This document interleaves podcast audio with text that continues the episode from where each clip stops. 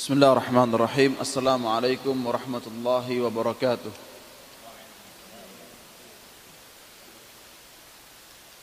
إن الحمد لله نحمده ونستعينه ونستغفره ونتوب إليه ونعوذ بالله من شرور أنفسنا وسيئات أعمالنا من يهده الله فلا مضل له ومن يضلل فلا هادي له أشهد أن لا إله إلا الله وحده لا شريك له وأشهد أن محمدا عبده ورسوله وبعد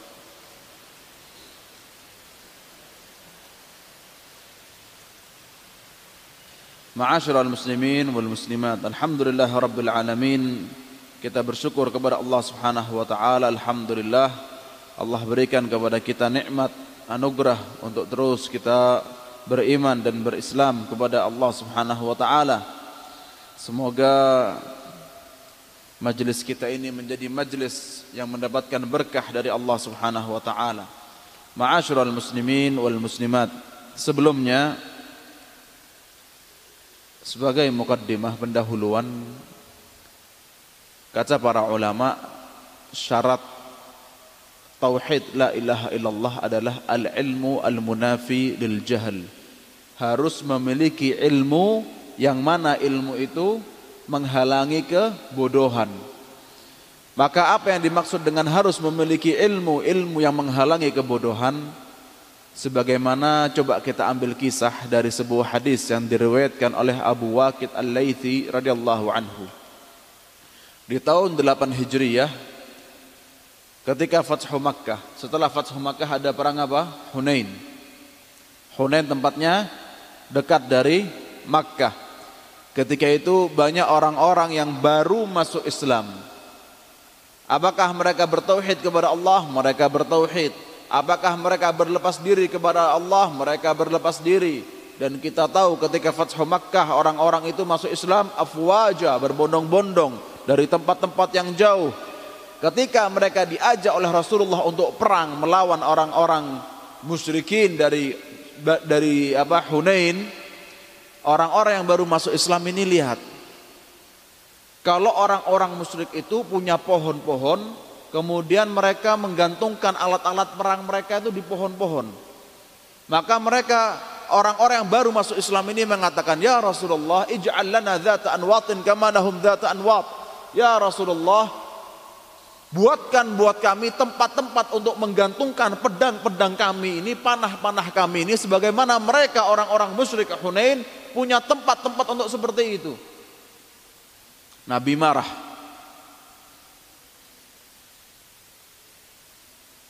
Nabi mengatakan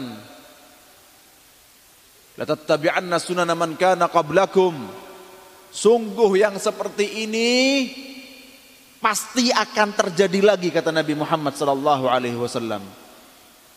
Itu perbuatan syirik, itu bertabarruk kepada pohon-pohon yang tidak jelas. Siapa yang memberi manfaat, siapa yang memberi mudarat? Allah. Mereka ini orang-orang musyrik mengambil manfaat dan mudarat dari pohon-pohon yang tidak jelas. Kita ini mau mengislamkan mereka, tapi ke orang-orang yang baru masuk Islam minta cara peribadatan sama seperti orang musyrik. Dan Nabi Shallallahu Alaihi Wasallam mengatakan sungguh yang seperti ini akan terjadi lagi. Dan betul terjadi. Pertanyaannya, dulu kenapa terjadi?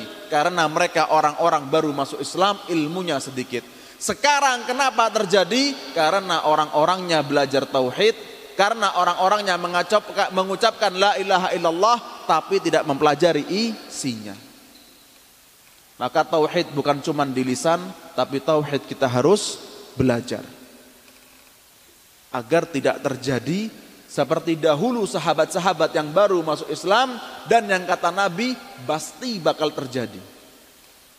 Orang-orang yang dari umat Nabi Muhammad sallallahu alaihi wasallam tapi mengikuti gayanya musyrikin, mengikuti gayanya al-yahud wan nasara.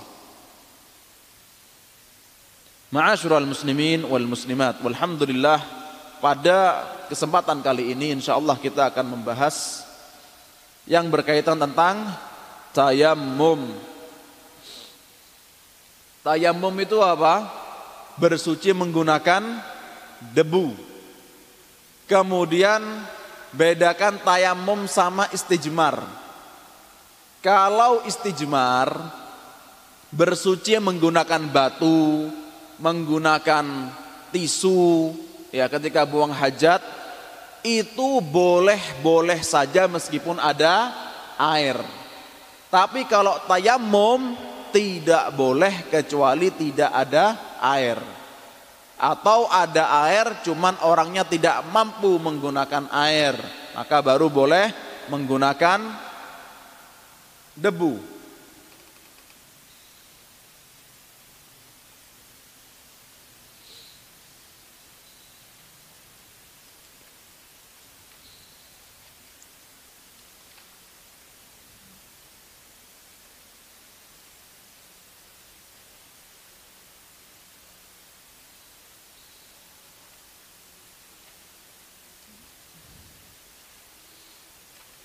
Pertama kita bahas secara umum dari hadis-hadis ini.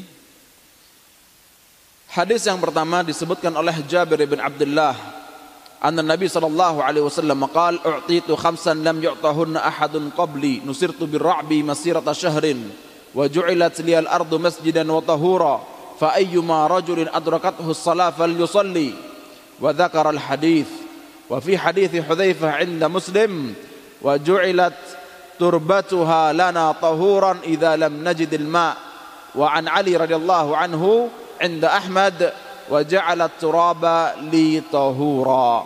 Naam.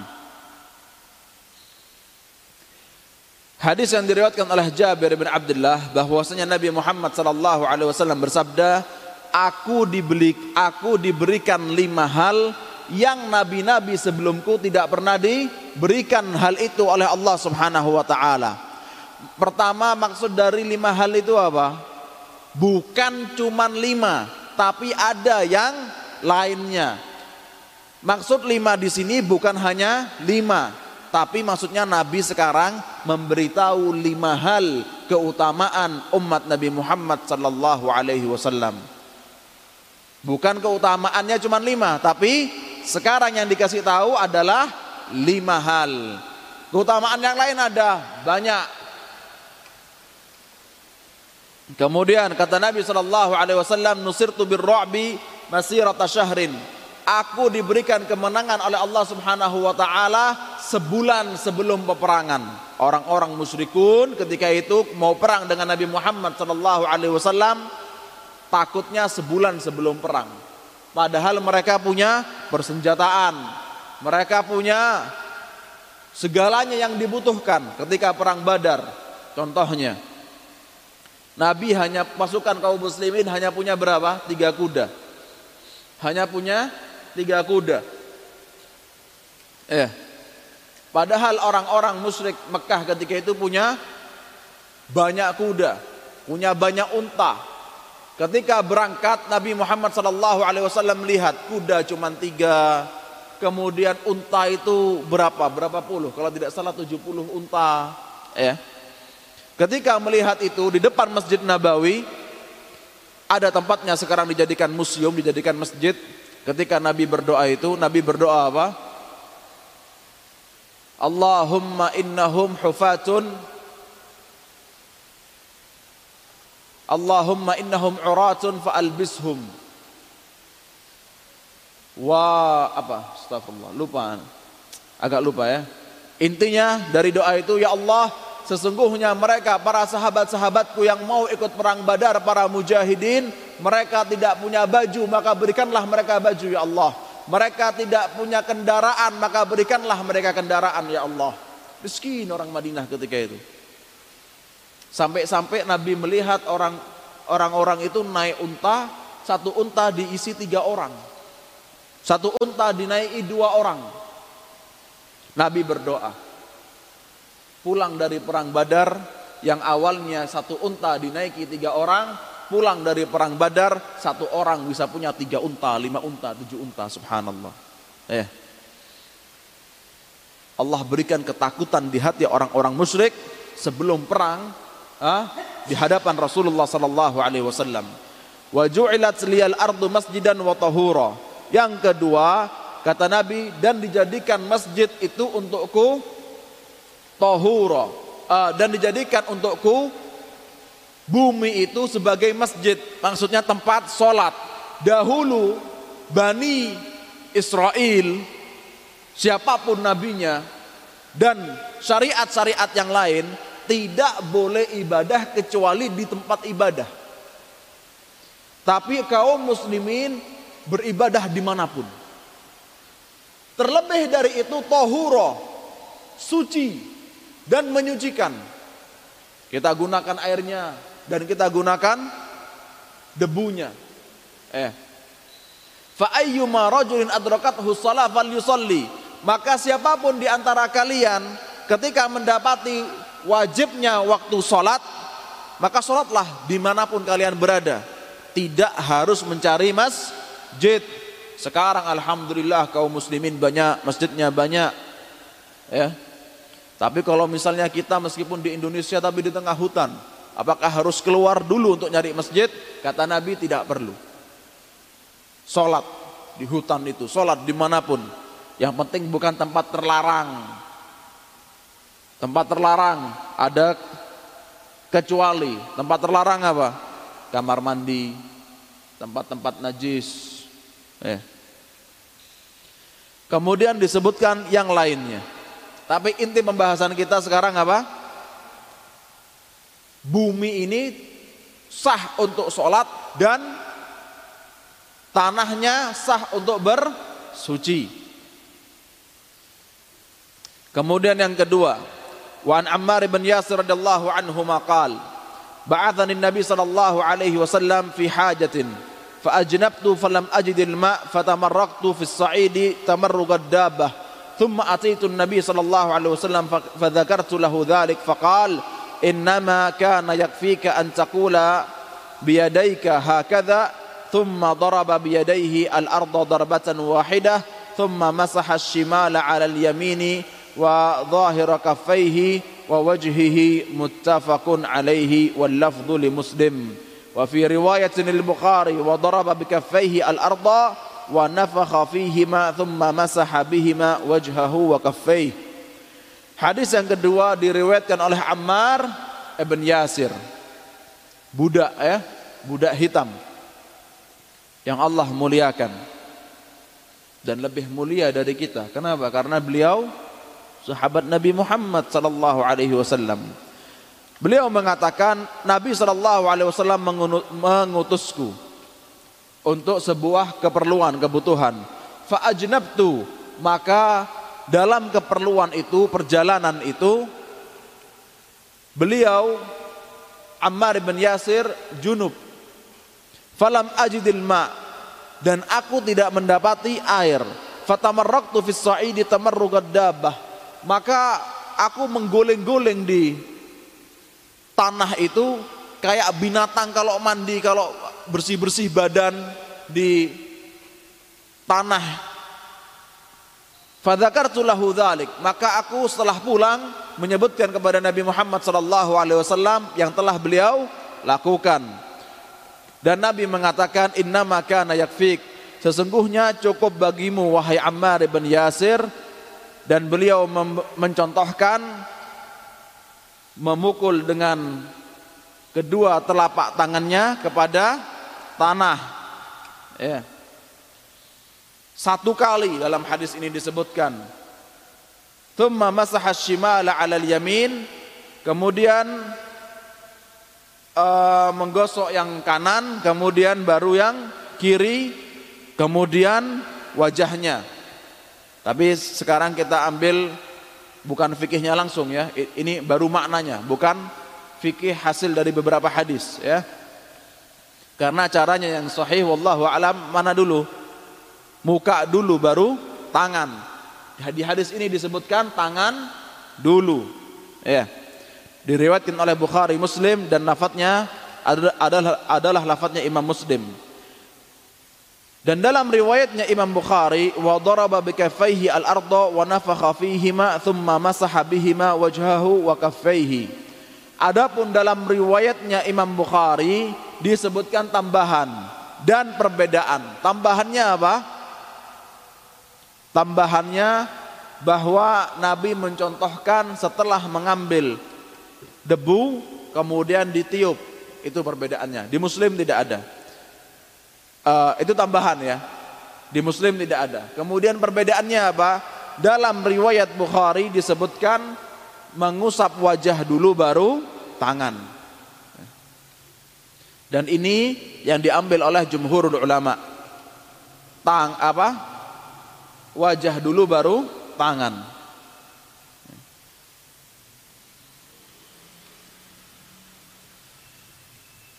Dari hadis ini kita pahami bahwasanya tayamum bukan cuman pengganti wudhu tapi juga pengganti mandi besar ya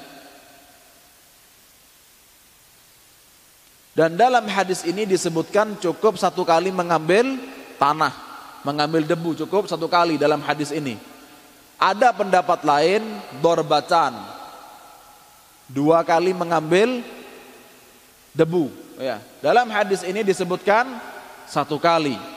Dan ini pendapatnya Imam Ahmad ibn Hambal cukup satu kali. Jadi sekali mengambil debu langsung buat muka dan tangan. Wa anna mahalla al-mashi fi tayammum huwa al-wajh wal kafan. Dan dalam hadis ini dijelaskan tempat untuk tayamum itu mana?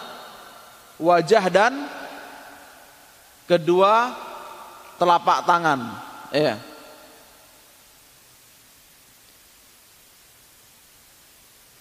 Kemudian ya jamaah hadis di dalam Bulughul Maram disebutkan ada sembilan hadis dan banyak hadis yang didhaifkan oleh Syekh Abdul Qadir Syaibatul Hamad imam dan guru besar di Masjid Nabawi rahimahullah yang baru meninggal sekitar dua tahun lalu.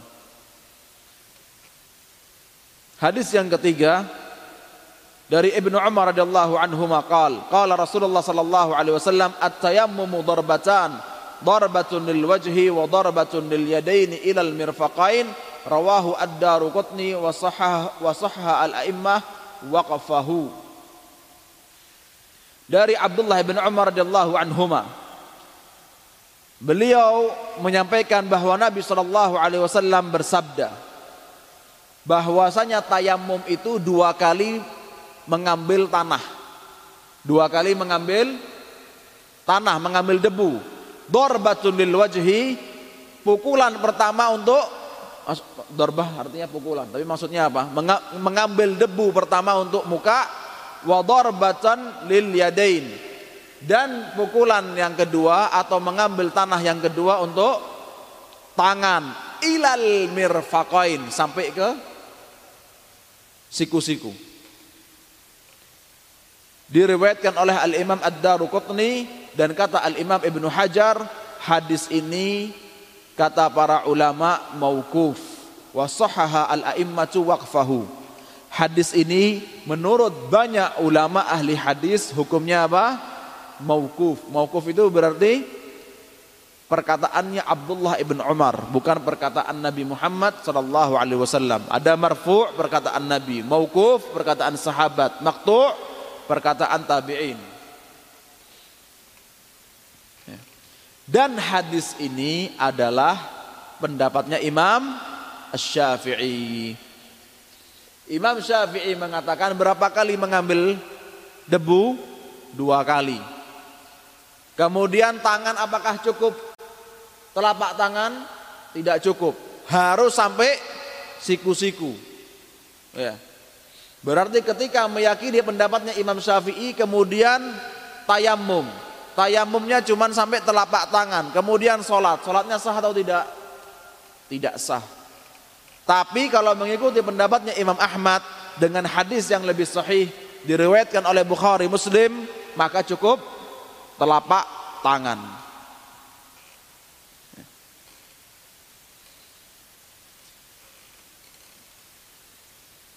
Juga ada pembahasan uh, dalam madhab Imam Syafi'i lebih tafsil, lebih didetailkan lagi itu mengambil uh, boleh mengambil satu kali kalau debunya banyak.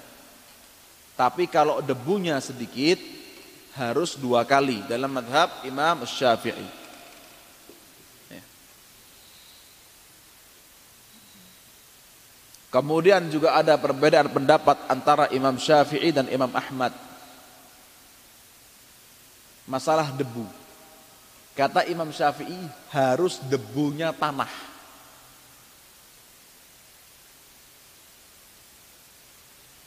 Tanah ada debunya. Kata Imam Ahmad debu mana pun. Walau bigubari thawbihi. Meskipun dengan debu yang ada di badannya. Saya pernah bertanya kepada Syekh Ali Bukair, Ali bin Salim Bukair. Beliau itu ulama Syafi'i, ahlu sunnah wal jamaah dari Tarim Hadramut dan beliau pernah menjabat sebagai ketua mufti Yaman bagian selatan. Pernah datang ke pesantren Al Alisat dan pesantren-pesantren yang lainnya dua kali beliau ke Indonesia. Syekh kalau anak ada di bis, dulu sering pulang dari pesantren dari Semarang, kalau subuh itu di, di bis, tidak berhenti bisnya. Dalam madhab syafi'i harus menggunakan tanah, tapi tidak ada tanah. Ya Syekh, kata beliau, kalau gitu kita pakai pendapatnya Imam Ahmad dan Imam Abu Hanifah. Bigubari thaubihi. Dengan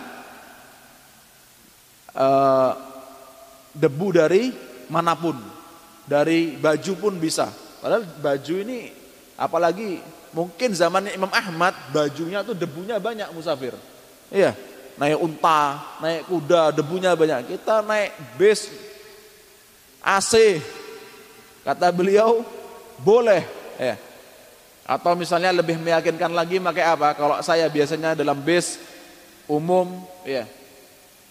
Tidak ada, tidak bisa pakai air tidak bisa pakai air. Bukan tidak ada air, tapi tidak bisa pakai air. Itu nyari debu di bawahnya kursi. Kan banyak ya. Lebih banyak ya. Debu di bawahnya kursi. Ya. Kalau enggak dari kursinya itu. Insya Allah debu di kursi lebih banyak daripada di baju kita ini. Kata Imam Syafi'i apa harus di tanah. Tanah bukan kapur. Tanah kapur boleh tidak? Tidak boleh. Tanah semen boleh tidak? Tidak boleh. Harus tanah. Dari tanah itu ada debunya. Debunya banyak di tiup. Kemudian buat muka satu kali. Terus ambil lagi, banyak, ditiup lagi, kemudian buat tangan sampai siku-siku. Kata Imam Ahmad bagaimana caranya? Cukup satu kali. Kalau banyak ya ngambil apa? Ngambil debu dari bajunya. Banyak ditiup. Yang musafir ini di padang pasir ya tidak ada hujan, bukan lembab. Eh. Ditiup, kemudian bisa langsung untuk muka dan tangan. Caranya muka sama seperti wudhu, dimulai dari atas. Kalau wudhu harus dipastikan semuanya basah. Bawahnya alis, tempatnya air mata, ya. Terus yang ada jenggot-jenggot yang ada jenggotnya dari pipi apalagi orang Sudan jenggotnya eh orang orang Pakistan ya jenggotnya itu dari sini orang Pakistan itu dari pipi ya itu yang ada di wajah kan itu harus kena dalamnya harus basah. Kalau wudhu tapi kalau tayamum tidak harus. Tidak harus debu itu menempel di pori-pori apa di inti kulitnya itu tidak harus. Ya.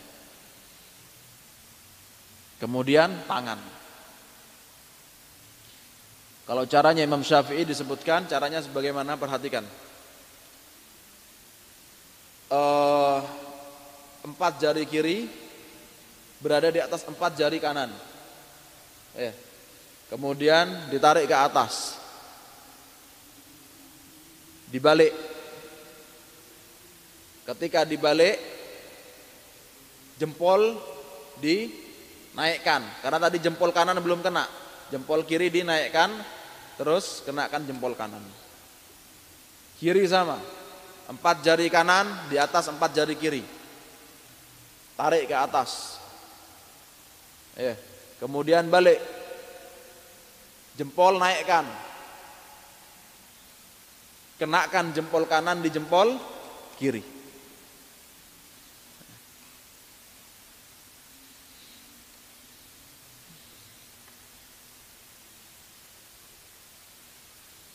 Naam, kemudian hadis yang keempat. Wa an Abi Hurairah radhiyallahu anhu qala Rasulullah sallallahu alaihi wasallam as-sa'idu wudu'ul muslim wa illam yajidil ma' ashra sinin fa idza wajada al-ma' falyattaqillah wal yamassahu wal wal yamassahu basharatahu rawahu al-bazzar wa sahahu ibn al-qattan walakin sawwaba ad-daruqutni irsalahu wa litirmidhi an abi dharr radhiyallahu anhu nahwahu wa sahahahu Hadis diriwayatkan oleh Al Imam Abu Hurairah radhiyallahu anhu bahwa Nabi sallallahu alaihi wasallam bersabda, "As-sa'idu debu tanah itu adalah wudu'ul muslim." Adalah wudunya orang Islam. Wa illam yajidil ma'asyra sinin. Meskipun tidak bisa pakai air atau tidak nemu air selama 10 tahun. Eh menunjukkan kapan pun berapa lama pun itu boleh menggunakan tayamum. Safar, berapa lama safarnya? Tiga hari. Menggunakan debu, boleh. Menggunakan debu satu bulan, boleh. Ketika memang tidak ada air atau tidak bisa pakai air, ada luka di badannya. Faida wajadal ma' falyattaqillah wal yamassahu basharatahu tapi kalau nemu air maka bertakwalah kepada Allah dan gunakanlah.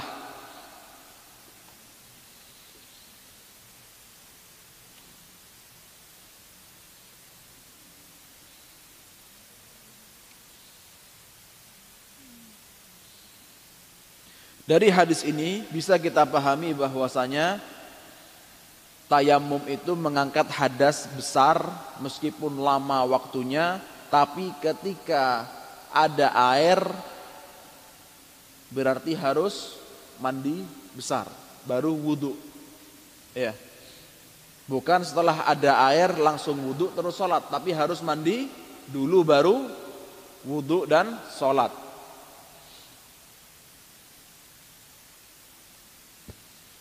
Hadis yang ke lima.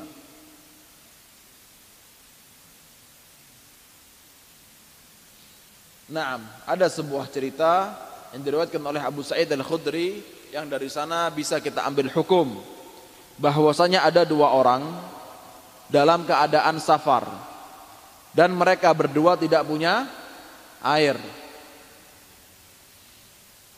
Kemudian datang waktunya sholat. Akhirnya mereka berdua tayamum dan sholat sudah sholat. Dua-duanya sudah sholat menggunakan tayamum kemudian mereka berdua habis sholat menemukan air. Fa'ada ahaduhum as-salat wal wudu. Maka salah satu dari mereka itu wudu dan sholat. Satu lagi tidak wudu dan tidak sholat. Kenapa? Karena sudah sholat kemudian mereka berdua datang kepada Rasulullah sallallahu alaihi wasallam dan menyebutkan kejadian itu. Maka kata Nabi apa? Kepada yang sudah sholat, tas sunnah wa ajza'atka sholatuk. Yang mengulangi sholat lagi, uh, bukan. Faqala lilladzi lam lam yu'id. Maka Nabi berkata kepada yang tidak melaksanakan sholat lagi, ya. tas sunnah wa ajza'atka sholatuk dia tidak sholat lagi. Kata Nabi, engkau sesuai dengan sunnah. Dan sholatmu yang pertama itu sudah cukup. Dan Nabi berkata kepada orang yang sholat lagi ketika safar itu, lakal ajru marrotain, bagimu dua pahala. Jadi Nabi tidak menyalahkan mereka berdua. Tapi yang sahih mana? Kata Nabi yang asabta sunnah mana? yang tidak sholat lagi. Dan perhatikan dalam hadis ini fi safar, dalam keadaan safar. Maka kata ulama beda hukumnya musafir dan hadir. Beda hukumnya orang musafir dan orang yang ada di kota. Kalau musafir di padang pasir atau di sebuah tempat dia tidak nemu naik gunung atau apa di hutan, tidak nemu air kemudian tayamum. Setelah tayamum sholat, sholat duhur jam 1. Habis sholat, assalamualaikum warahmatullah, assalamualaikum warahmatullah, nemu air. Di mana? Padang pasir, safar. Di mana hutan safar. Tidak perlu sholat lagi. Tapi kalau ada di kota, tidak nemu air. Kemudian dia tayamum, sholat. Habis sholat, nemu air. Kata ulama wajib mengulangi sholat. Beda hukumnya yang ada di safar di tempat yang dia tidak tahu ada air atau tidak sama di kota yang biasanya pasti ada air. Ada hukum kata ulama ini kaidah fikih dipakai semua madhab an-nadiru la hukmalah. Yang jarang terjadi tidak dihukumi. Iya. Tidak nemu air di kota itu kan jarang terjadi. Kalau tidak ada di sumur dia, ada di sumur tetangga. Iya enggak? Syaratnya tidak ada air itu kata Imam Syafi'i 150 meter. Kemarau, tidak ada air. Berapa? 150 meter tidak ada air. Boleh tayamum. Kurang dari itu tidak boleh tayamum.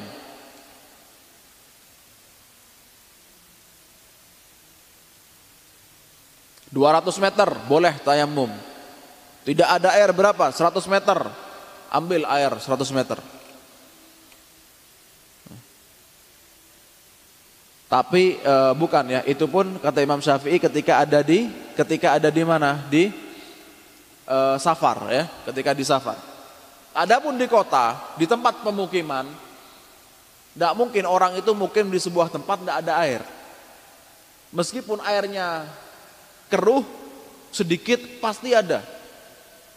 Biasanya. Ya. Maka ini jarang terjadi. Orang tidak nemu air di pemukiman itu jarang terjadi. Ketika terjadi, eh ternyata dia dapat air. Kapan? Habis sholat. Tidak dapat air cuman sebentar. Waktu duhur azan setengah 12 tidak dapat air. Ternyata jam 12 sudah dapat air. Maka wajib mengulangi sholat. Paham Pak ya? Bedakan antara di kota sama di apa? Tempat yang tidak ada pemukiman, tempat jalan yang musafir, ya.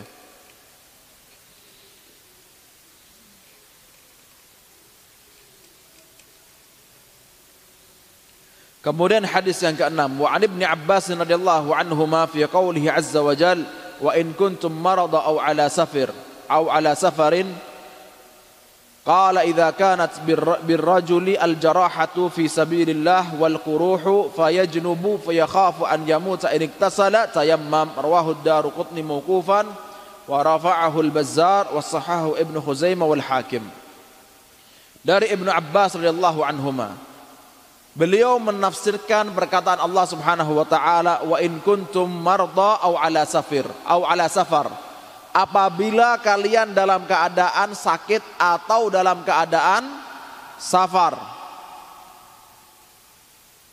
Ini perkataan Allah Subhanahu wa taala, "In kuntum marda ala safar." Kemudian tafsirnya Ibnu Abbas, "Idza kanat birrajulil jarahah." Apabila seseorang itu punya luka ketika safar dari sabilillah, dari peperangan fi sabilillah dan dia punya kuruh, punya darah, ada luka yang berdarah, bernanah, fayajnub, kemudian dia junub dan takut kalau misalnya mandi bakal mudorot bahkan mati.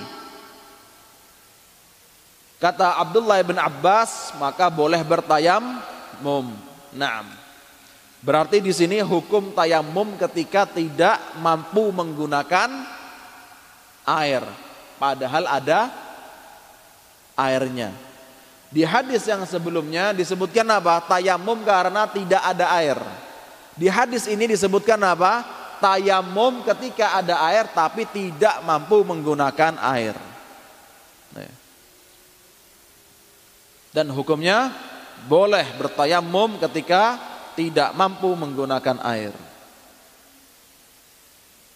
Hadis yang ketujuh dari Ali radhiyallahu anhu qal In kasarat ihda zindi. Fasa'altu Rasulullah sallallahu alaihi wasallam fa amarani an amsaha 'alal alal jabair. Rawahu Ibnu Majah bisanadin wahin jiddan. Dari Ali radhiyallahu anhu beliau berkata pergelangan tanganku patah kata Ali bin Abi Thalib radhiyallahu anhu. Kemudian diberi apa perban. Dan beliau bertanya kepada Nabi Muhammad sallallahu alaihi wasallam, "Bagaimana cara wuduknya ini ya Rasulullah?" Kata Rasul, kemudian kata Ali, "Fa amarani," maka Nabi memerintahkanku untuk membasuh di atas perban. Tapi hadis ini kata Ibnu Hajar Al-Asqalani wahin jiddan Intinya apa? Sangat doif ya. Intinya apa? Sangat doif. Oleh karenanya eh, banyak ulama mengatakan kalau ada perban ya perbannya itu boleh di apa diusap tidak wajib ya boleh diusap sesuai dengan hadis ini. Tidak wajib karena hadis ini doif. Bahkan sangat doif. Ya. Ketika ada perban, tidak wajib diusap. Boleh diusap, sebagian ulama bilang boleh diusap, bagus diusap. Tapi tidak wajib. Ya. Kemudian hadis yang ke-8. Wa an Jabir bin Abdullah radhiyallahu anhuma fi ar-rajul alladhi sujja faghtasala famat. Innama kana yakfihi an yatayammam wa yu'sibu ala jarhi khirfatan thumma yamsahu 'alaiha wa yaghsilu sa'ira jasadihi. Rawahu Abu Dawud bi sanadin fihi dha'fun wa fihi ikhtilafun ala ruwatih. Dari Jabir bin Abdullah radhiyallahu anhuma beliau meriwayatkan hadis tentang seseorang yang mendapati luka di kepalanya Kemudian dia junub tanya kepada teman-temannya, "Bolehkah mandi?" Tapi kata teman-temannya, "Kamu tidak punya rukhsah untuk mandi." Ah, kamu tidak punya rukhsah, uh, maaf, gimana? Dan dia bertanya kepada sahabat-sahabatnya, "Bolehkah untuk tayamum?" Dan sahabat-sahabatnya mengatakan, "Kami tidak mendapati rukhsah untukmu tayamum, engkau wajib mandi. Akhirnya dia mandi dan meninggal. Dalam hadis ini disebutkan tidak uh, sempurna hadisnya, hanya disebutkan fikihnya yaitu Nabi Shallallahu alaihi wasallam mengajarkan innama kana yakfih. Sesungguhnya orang itu cukup untuk apa? Tayamum. Adapun luka di kepalanya di perban. Kemudian lukanya itu di usap wa sa'ira jasadihi. Kemudian dia mandi seluruh badannya. Dia mandi menggunakan seluruh apa? Uh, dia mandi dengan seluruh badannya. Tapi lukanya yang di kepala tidak perlu dikasih air. Ya.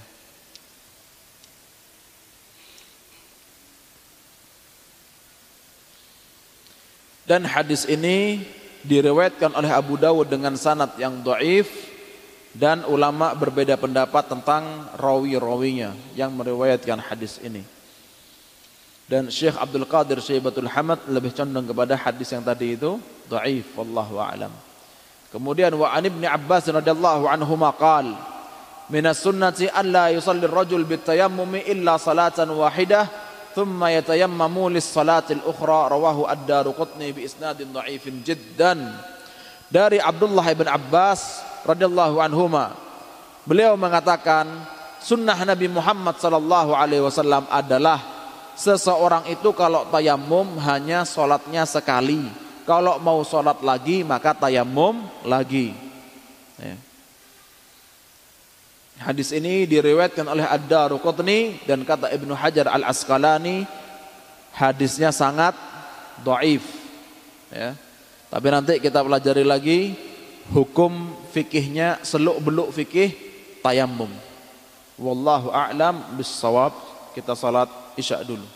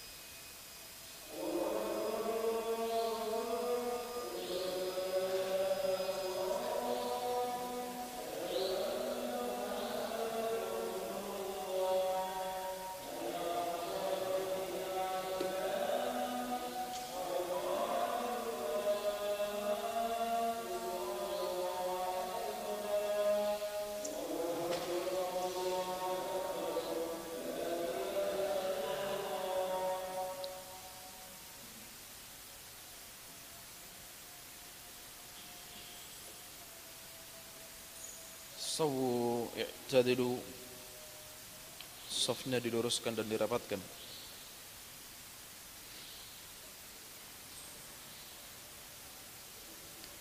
Allahu akbar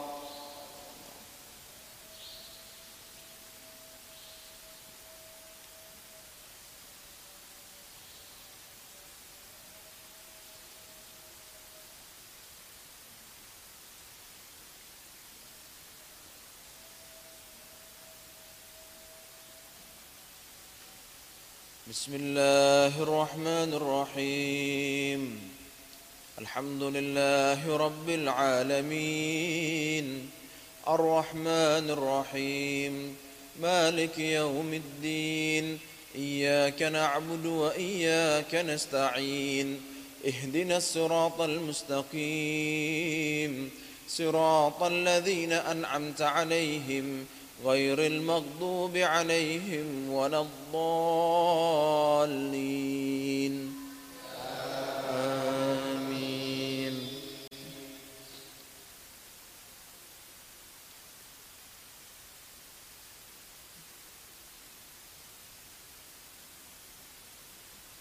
وإذ نجيناكم من آل فرعون يسومونكم سوء العذاب يذبحون أبناءكم ويستحيون نساءكم ويستحيون نساءكم وفي ذلكم بلاء من ربكم عظيم وإذ فرقنا بكم البحر فأنجيناكم وأغرقنا آل فرعون وأنتم تنظرون وإذ واعدنا موسى أربعين ليلة ثم اتخذتم العجل من بعده وأنتم ظالمون.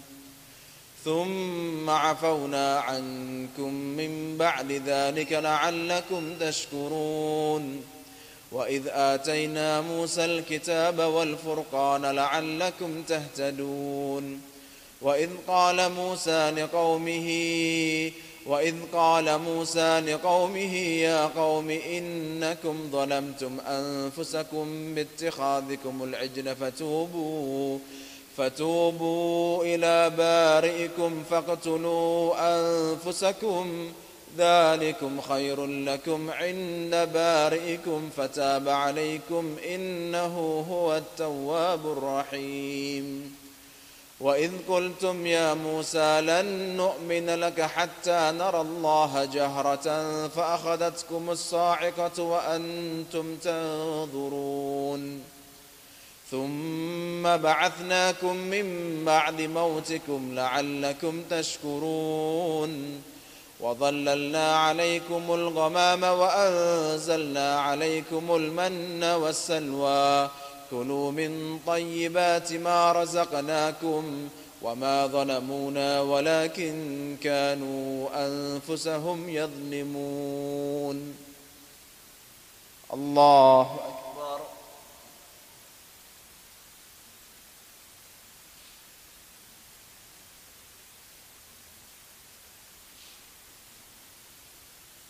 سمع الله لمن حمده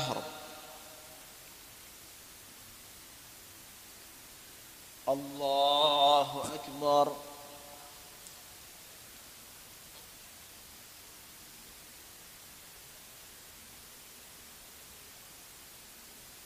الله أكبر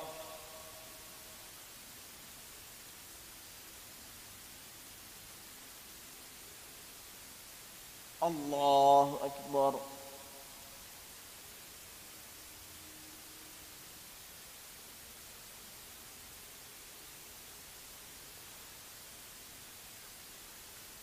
الله أكبر.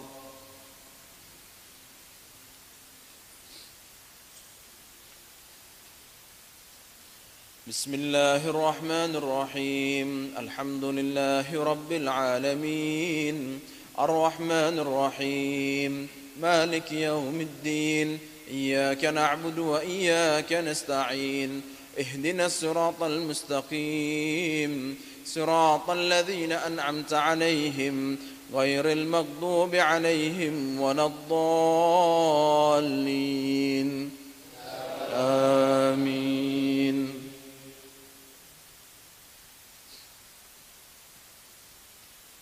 وإذ قلنا ادخلوا هذه القرية فكلوا منها رغدا حيث شئتم. وإذ قلنا ادخلوا هذه القرية فكلوا منها رغدا فكلوا منها حيث شئتم. فكلوا منها حيث شئتم رغدا. وادخلوا الباب سجدا وقولوا حطة نغفر لكم خطاياكم وسنزيد المحسنين. فبدل الذين ظلموا قولا غير الذي قيل لهم فأنزلنا على الذين ظلموا رجزا من السماء بما كانوا يفسقون. وإذ استسقى موسى لقومه فقلنا اضرب بعصاك الحجر فانفجرت منه اثنتا عشرة عينا قد علم كل أناس مشربهم كلوا واشربوا من رزق الله ولا تعثوا في الأرض مفسدين. وإذ قلتم يا موسى لن نصبر على طعام واحد فادع لنا ربك فادع لنا ربك يخرج لنا فادع لنا ربك يخرج لنا من بقرها وكثائها وفومها وعدسها وبصلها قال أتستبدلون الذي هو أدنى بالذي هو خير؟ اهبطوا مصرا فإن لكم ما سألتم. وضربت عليهم الذلة والمسكنة وباءوا بغضب من الله. ذلك بأنهم كانوا يكفرون بآيات الله. ذلك بأنهم كانوا يكفرون بآيات الله ويقتلون الأنبياء بغير حق. ذلك بما عصوا وكانوا يعتدون. الله أكبر.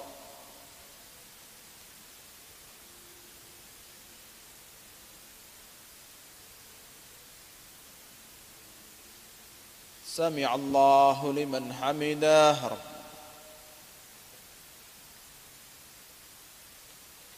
الله أكبر.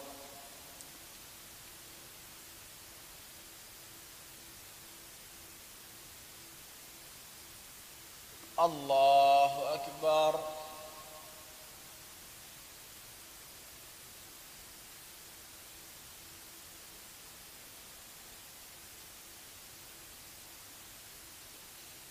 الله أكبر.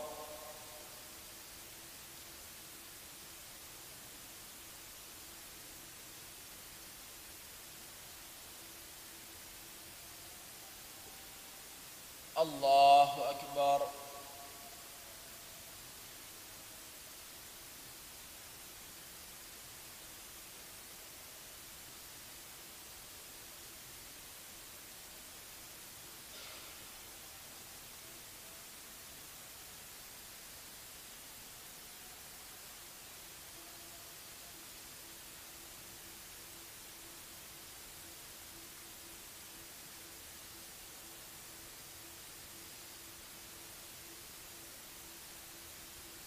الله أكبر.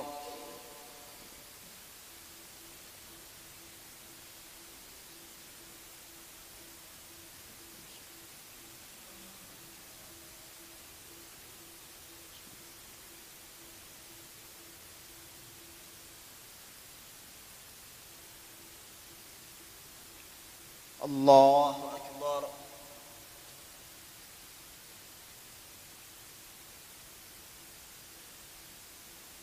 سمع الله لمن حمده.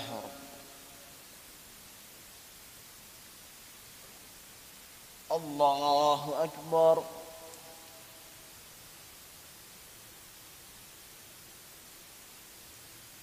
الله أكبر.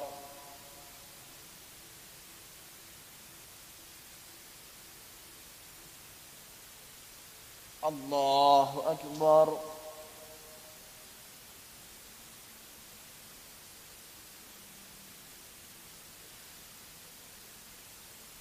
الله أكبر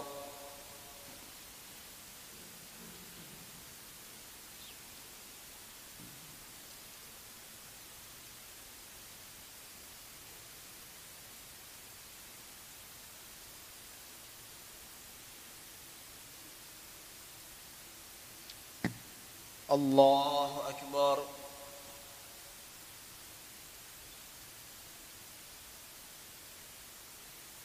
سمع الله لمن حمده ربنا.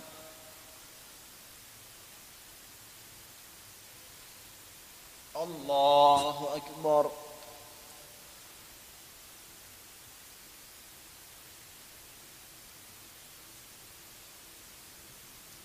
الله أكبر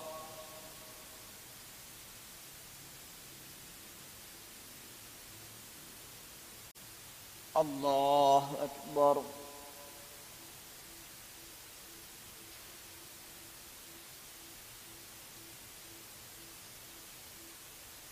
الله أكبر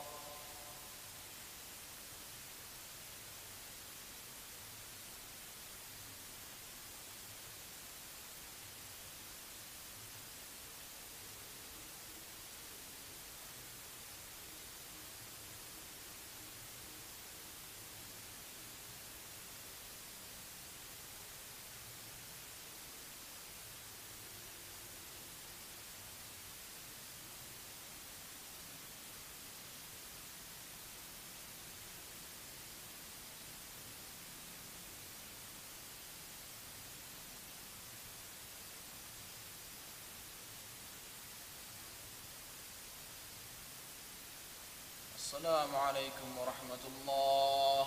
السلام عليكم ورحمة الله.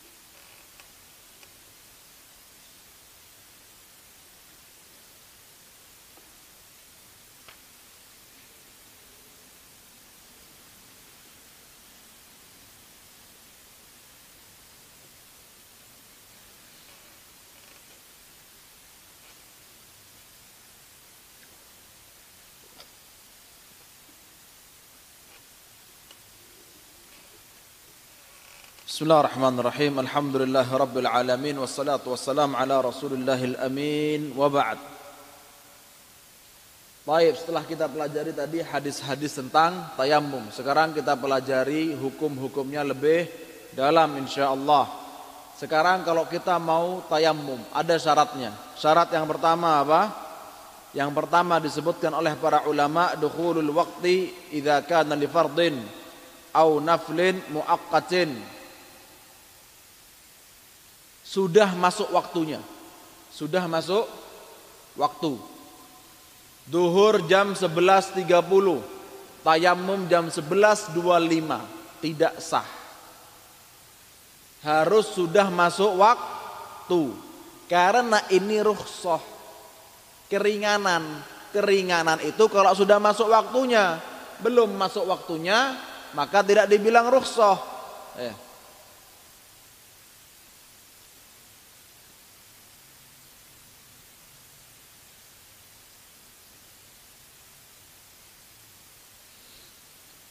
Kemudian harus dengan yakin. Betul-betul sudah masuk waktu. Juga sering saya bahas ada yakin, ada dhon, ada syak. Yakin 100%, kalau tidak yakin minimalnya dhon. 51 sampai 99% ini sudah masuk waktu zuhur. Tapi kalau syak 50%, bahkan kurang. Ya, maka tidak sah tayamumnya, tidak sah sholatnya meskipun ternyata meskipun ternyata waktunya betul. Contoh, orang bingung, tidak tahu jam, tidak tahu waktu, tidak tahu sekarang sudah masuk duhur atau belum. Dia tayamum jam 11.40, padahal adanya jam berapa? 11.30. Ya. Tayamum, sholat. Tayamumnya dia itu tidak tahu sama sekali. Wes lah tayamum. Tidak tahu dia ini sudah masuk waktu tayamum atau belum. Sudah masuk waktu duhur atau belum. Setelah itu dia dikasih tahu hukumnya. Kamu tadi sholatnya tahu tidak? Itu sudah masuk waktu duhur. Kata dia tidak tahu. Saya tidak tahu sudah masuk duhur atau belum tayamum tadi itu. Kemudian ada orang kedua ngasih tahu, tapi tayamummu tadi itu sudah masuk waktu duhur. Saya punya jam. Jam 11.30 saya tayamum, saya saya sholat. Kamu setelah saya sholat baru tayamum. Ya. Tapi ini tayamum dan sholatnya tidak sah. Kenapa? Karena dia membangun ibadah di atas keraguan. Membangun ibadah di atas keraguan. Ya. Dan orang itu ibadah harus dengan yakin. Kalau tidak yakin minimalnya dengan zon. Tapi kalau syak atau di bawahnya maka tidak sah ibadahnya. Ya. Dan nanti juga kita pelajari kalau sudah masuk bab solat orang solat tidak yakin dengan waktunya. Syak ini juga tidak sah sholatnya. Ya.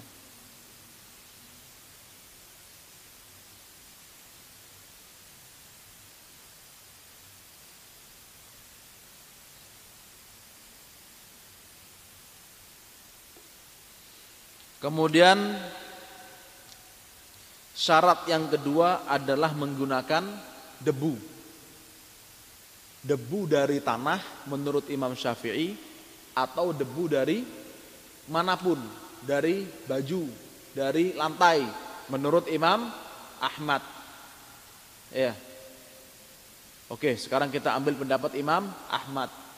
Tapi kemudian mengambil debu dari mana? Tempat najis, boleh tidak? Tidak boleh. Khala Dulu itu ada tempat lapang tapi tempatnya buang air. Boleh tidak? Jangan. Kemudian eh, atau misalnya dia bukan tidak atau, atau apa? Tidak ada pasirnya. Tidak ada pasirnya, asal nempel. di salju misalnya, di gunung salju, di tempat bersalju, di kutub utara, ya, tidak ada, ya, maka tidak sah.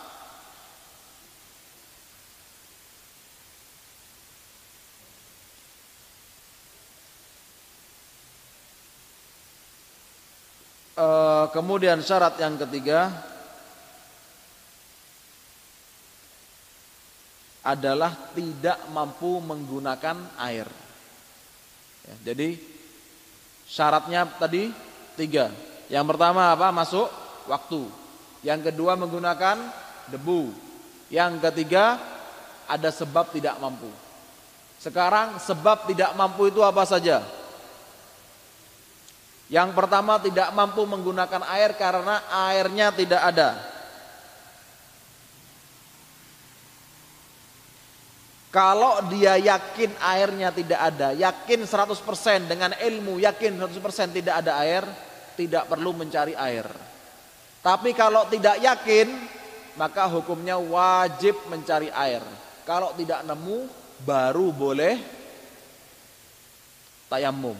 Contoh, di suatu perjalanan, dia tidak punya air, kecuali air minumnya misalnya. Mau wudhu, mencari air. Ada kemungkinan di sini tuh ada air, di tempat itu ada air, ada kemungkinan. Ya. Maka hukumnya wajib untuk mencari air terlebih dahulu. Tidak boleh wis paling tidak ada. Kan yang tidak yang yang tidak ada ini apa? Kan paling. Ya, mungkin. Ya. Berarti mungkin ada. Kalau mungkin ada wajib mencari. Kalau yakin tidak ada, baru boleh langsung tayamum.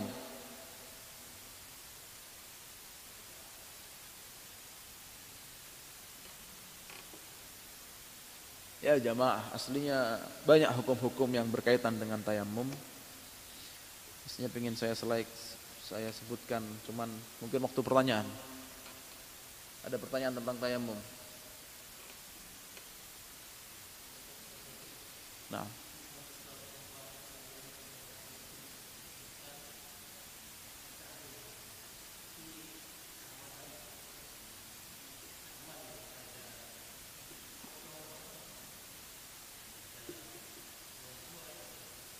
Nah, airnya ada, tapi tidak bisa mengambil air itu, bukan karena sakit. Jadi dia bukan taya, intinya dia boleh tayamum, tapi alasannya bukan karena tidak ada air, alasannya bukan karena tidak mampu menggunakan air karena badannya sakit, ah, tapi alasannya apa?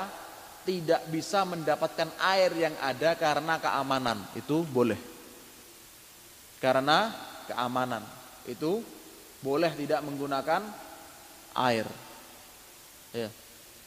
Di sebuah tempat bermalam di tengah hutan, kemudian kalau misalnya keluar di tempat itu dikatakan ada serigala atau ada apa, ya, ada singa, ada binatang buas, ya, lebih baik, eh, maka boleh, boleh untuk tayamum.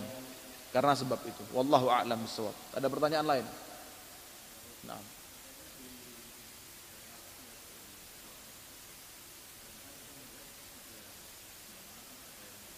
Iya. Itu tadi yang tadi yang tanyakan ke Syekh Ali Salim Bukair itu. Jawaban beliau seperti itu. Tapi kalau ada tempat kita untuk menggunakan air, contoh ada toilet kereta. Toiletnya kan lumayan luas. Kemudian bersih toiletnya. Ya. Antum wajib wudhu di sana, tidak sah tayamum. Tapi kalau naik bus ekonomi full angin, bukan full AC. Ya. Tidak ada toilet, dan tidak boleh menggunakan air di tempat itu biar tidak mengotori maka boleh maka boleh tayamum ya karena kita di negara dengan keadaan seperti ini ya kalau saya di Arab Saudi pasti berhenti jangankan subuh maghrib berhenti Maghrib itu tempatnya masjid-masjid rest area itu full sama bis sama mobil-mobil berhenti. Sholat. Eh. Saya berkali-kali naik bis pulang pergi Madinah Mekah itu. Kalau sudah waktu maghrib debat. Ada yang bilang musafir rukhsah, ada yang bilang tidak kita harus sholat. Mesti itu debat itu. Ya, dua-duanya betul ya. Tidak ada yang salah ya. Yang salah itu yang saling menyalahkan. Ya. Intinya di sana ya kalau ada peraturannya berhenti berhenti. Ya. Bahkan di peraturan bis nasional itu ada peraturannya, maghrib itu berhenti. Kalau tidak salah ada peraturannya, maghrib atau isya itu berhenti.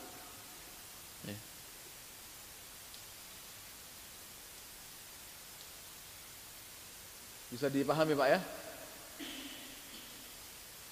Di tempat umum bis umum ya. Saya juga pernah ketika itu bukan naik bis di Arab tapi supirnya waliyadzubillah astagfirullah. Tidak mau berhenti subuh. Dia maunya berhenti di masjid. Masjid dari azan sampai suruk tidak ada masjid ketika itu di perjalanan itu dia jalannya pelan akhirnya dia berhenti di masjid. Kapan? Dia sholat. Tapi kapan? Sudah duha. Sedangkan orang Arab biasanya ketika itu kalau sudah waktu sholat biasa orang Arab antum kalau di Arab tuh biasa lihat orang sholat di pinggir jalan itu biasa pemandangan biasa. Ketika itu anak bilang ente berhenti di sebelah sholat kita sholat biasa orang sini sholat. Anak bicara itu tuh bukan hal yang aneh bagi orang Arab biasa Ketika di jalan tuh lihat orang-orang banyak yang sholat di pinggir jalan. Tidak nemu masjid, sholat di pinggir jalan. Dia tidak mau, mobilnya Zen, James, GMC terbaru ketika itu. Tidak mau nanti terus penumpangnya sholat di padang pasir, terus mobilnya kotor apa-apa, tidak tahu. Intinya lanjut. Waktu duha dia baru nemu masjid, sholat. Ketika itu saya dan tamu, ya udah sholat di dalam mobil. Mau pakai air? Berantem mana sama supirnya orangnya Arab tinggi. Ya kan? Turun di padang pasir aja dia tidak mau apalagi naik pakai air ya kan? Ya sudah bigubari thawbi dengan pendapatnya Imam Ahmad menggunakan debu yang ada ya. itu lebih banyak debuana daripada debu mobilnya ketika itu Hah? karena mobilnya zen eh. mobilnya bagus bajuana yang murahan Wallahu a'lam bissawab. Ada pertanyaan lain?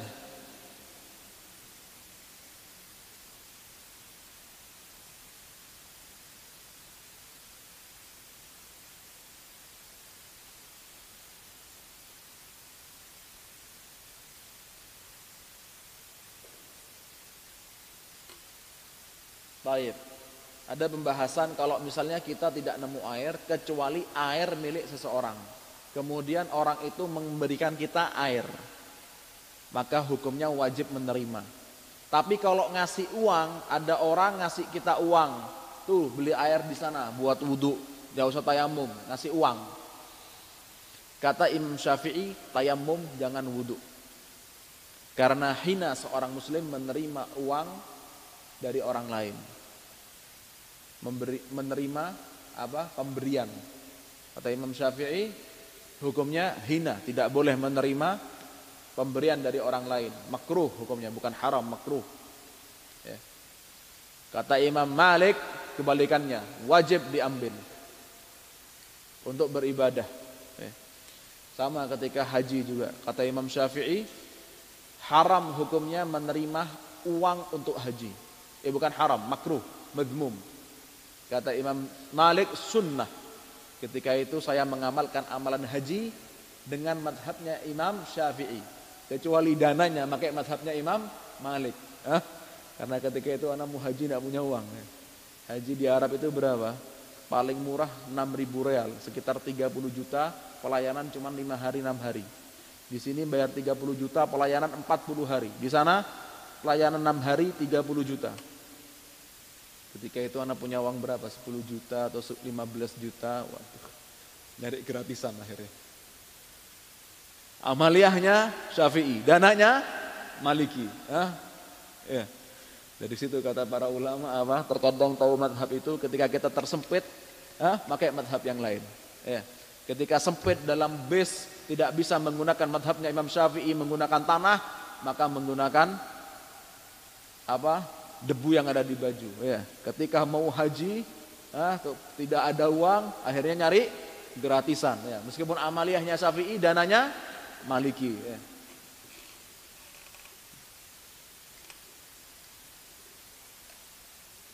Kemudian disebutkan kalau misalnya mengambil air milik orang lain untuk tayamum, merebut paksa untuk tayamum hukumnya haram. Ya, jadi jangan semena-mena. Itu kan kamu punya air. Saya beli, tidak mau. Minta tidak dikasih, beli tidak dikasih. Marah-marah. Kita ini wajib wudhu itu syariat. Kemudian dia mengambil dengan paksa. Gosop. Bukan lagi sarikoh. Sarikoh itu mencuri, diam-diam. Kalau gosop itu maksa. Ya. Kalau mencuri itu dipotong tangan. Kalau gosop itu potong semua. Kepalanya, tangannya dua-duanya, kaki, kakinya dua-duanya dipotong semua. Itu gosop. Lain hukum hukumnya. Maka mengambil dengan paksa airnya orang untuk tayamum hukumnya haram. Bolehkah uh, untuk wudhu hukumnya haram. Maka dia boleh untuk bertayamum. Tapi kata ulama dalam madhab syafi'i dan madhab-madhab yang lain. Kalau urusannya untuk nyawa, untuk hidup, untuk minum. Hukumnya boleh. Mengambil dengan paksa. Daripada dia mati. Karena ada dua mudorot sekarang. Mudorot mati sama mudorot gosop mengambil paksa. Ya. Ini yang salah bukan yang gosop, yang salah bukan yang mengambil paksa, tapi yang salah adalah yang bakhil. Dia punya tapi tidak mau memberi. Ya. Kecuali kalau dia punya sedikit, buat dia sama keluarganya ada aja tidak cukup. Ya. Tapi kalau dia punya banyak, misalnya kelihatan waduknya berapa kubik, ya. lain. Ya. Wallahu a'lam bishawab.